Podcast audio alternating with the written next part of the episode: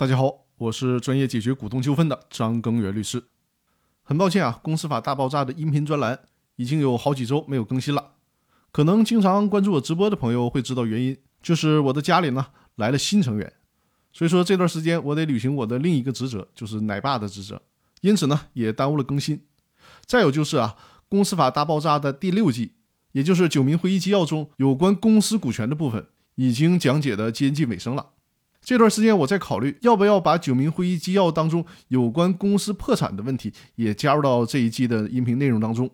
因为我的音频呢主要一直在等新的公司法修订通过，想把更主要的精力用于和大家讲解和分享新的公司法，所以呢我需要再考虑一下是否在最近的这一两个月当中去先分享九民会议纪要有关公司破产清算的问题。那随意聊了这么多的内容，咱们呢还是抓紧时间进入正题，开始今天的音频内容。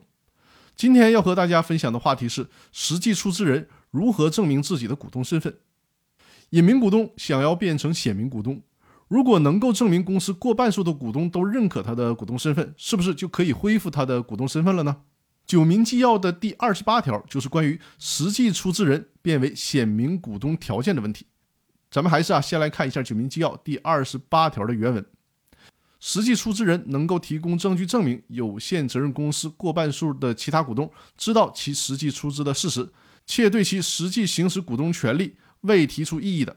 对实际出资人提出的登记为公司股东的请求，人民法院应依法予以支持。公司以实际出资人的请求不符合公司法司法解释三第二十四条的规定为由抗辩的，人民法院不予支持。根据这一条的规定呢，公司的其他股东半数以上同意。这种同意既包括明示的同意，也包括默许的同意。也就是说呢，公司其他半数以上的股东已经知道了实际出资人的存在，并且这个实际出资人一直在实际的行使股东权利，其他这些股东呢也都没有提出过异议。这种情况下，就可以推定为其他股东是认可实际出资人的股东身份的。这个时候，实际出资人想要变成工商登记的股东，应该是可以的，不应该再受到阻碍了。具体的来讲呢？只要实际出资人证明自己以实际出资人的名义参与公司的经营管理，比如说本人担任，或者是呢本人指派的人员担任公司的董事啊、法定代表人呐、财务负责人呐，达到了一定的合理期限，那么就应该推定公司半数以上的股东已经知道实际出资人实际出资的事实了。那以上就是本期的音频内容啊。另外提示大家，在喜马拉雅 FM 当中呢，我还有一个专栏，就叫。公司法大爆炸视频精品课的专栏，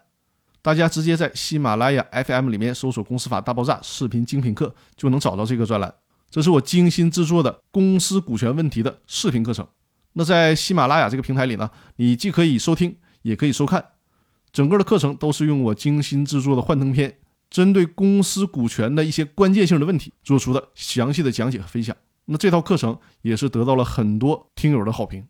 所以说呢，欢迎大家订阅这套。公司法大爆炸视频精品课，那好了，本期的音频就到这里，更多内容我们下期继续，感谢各位的收听。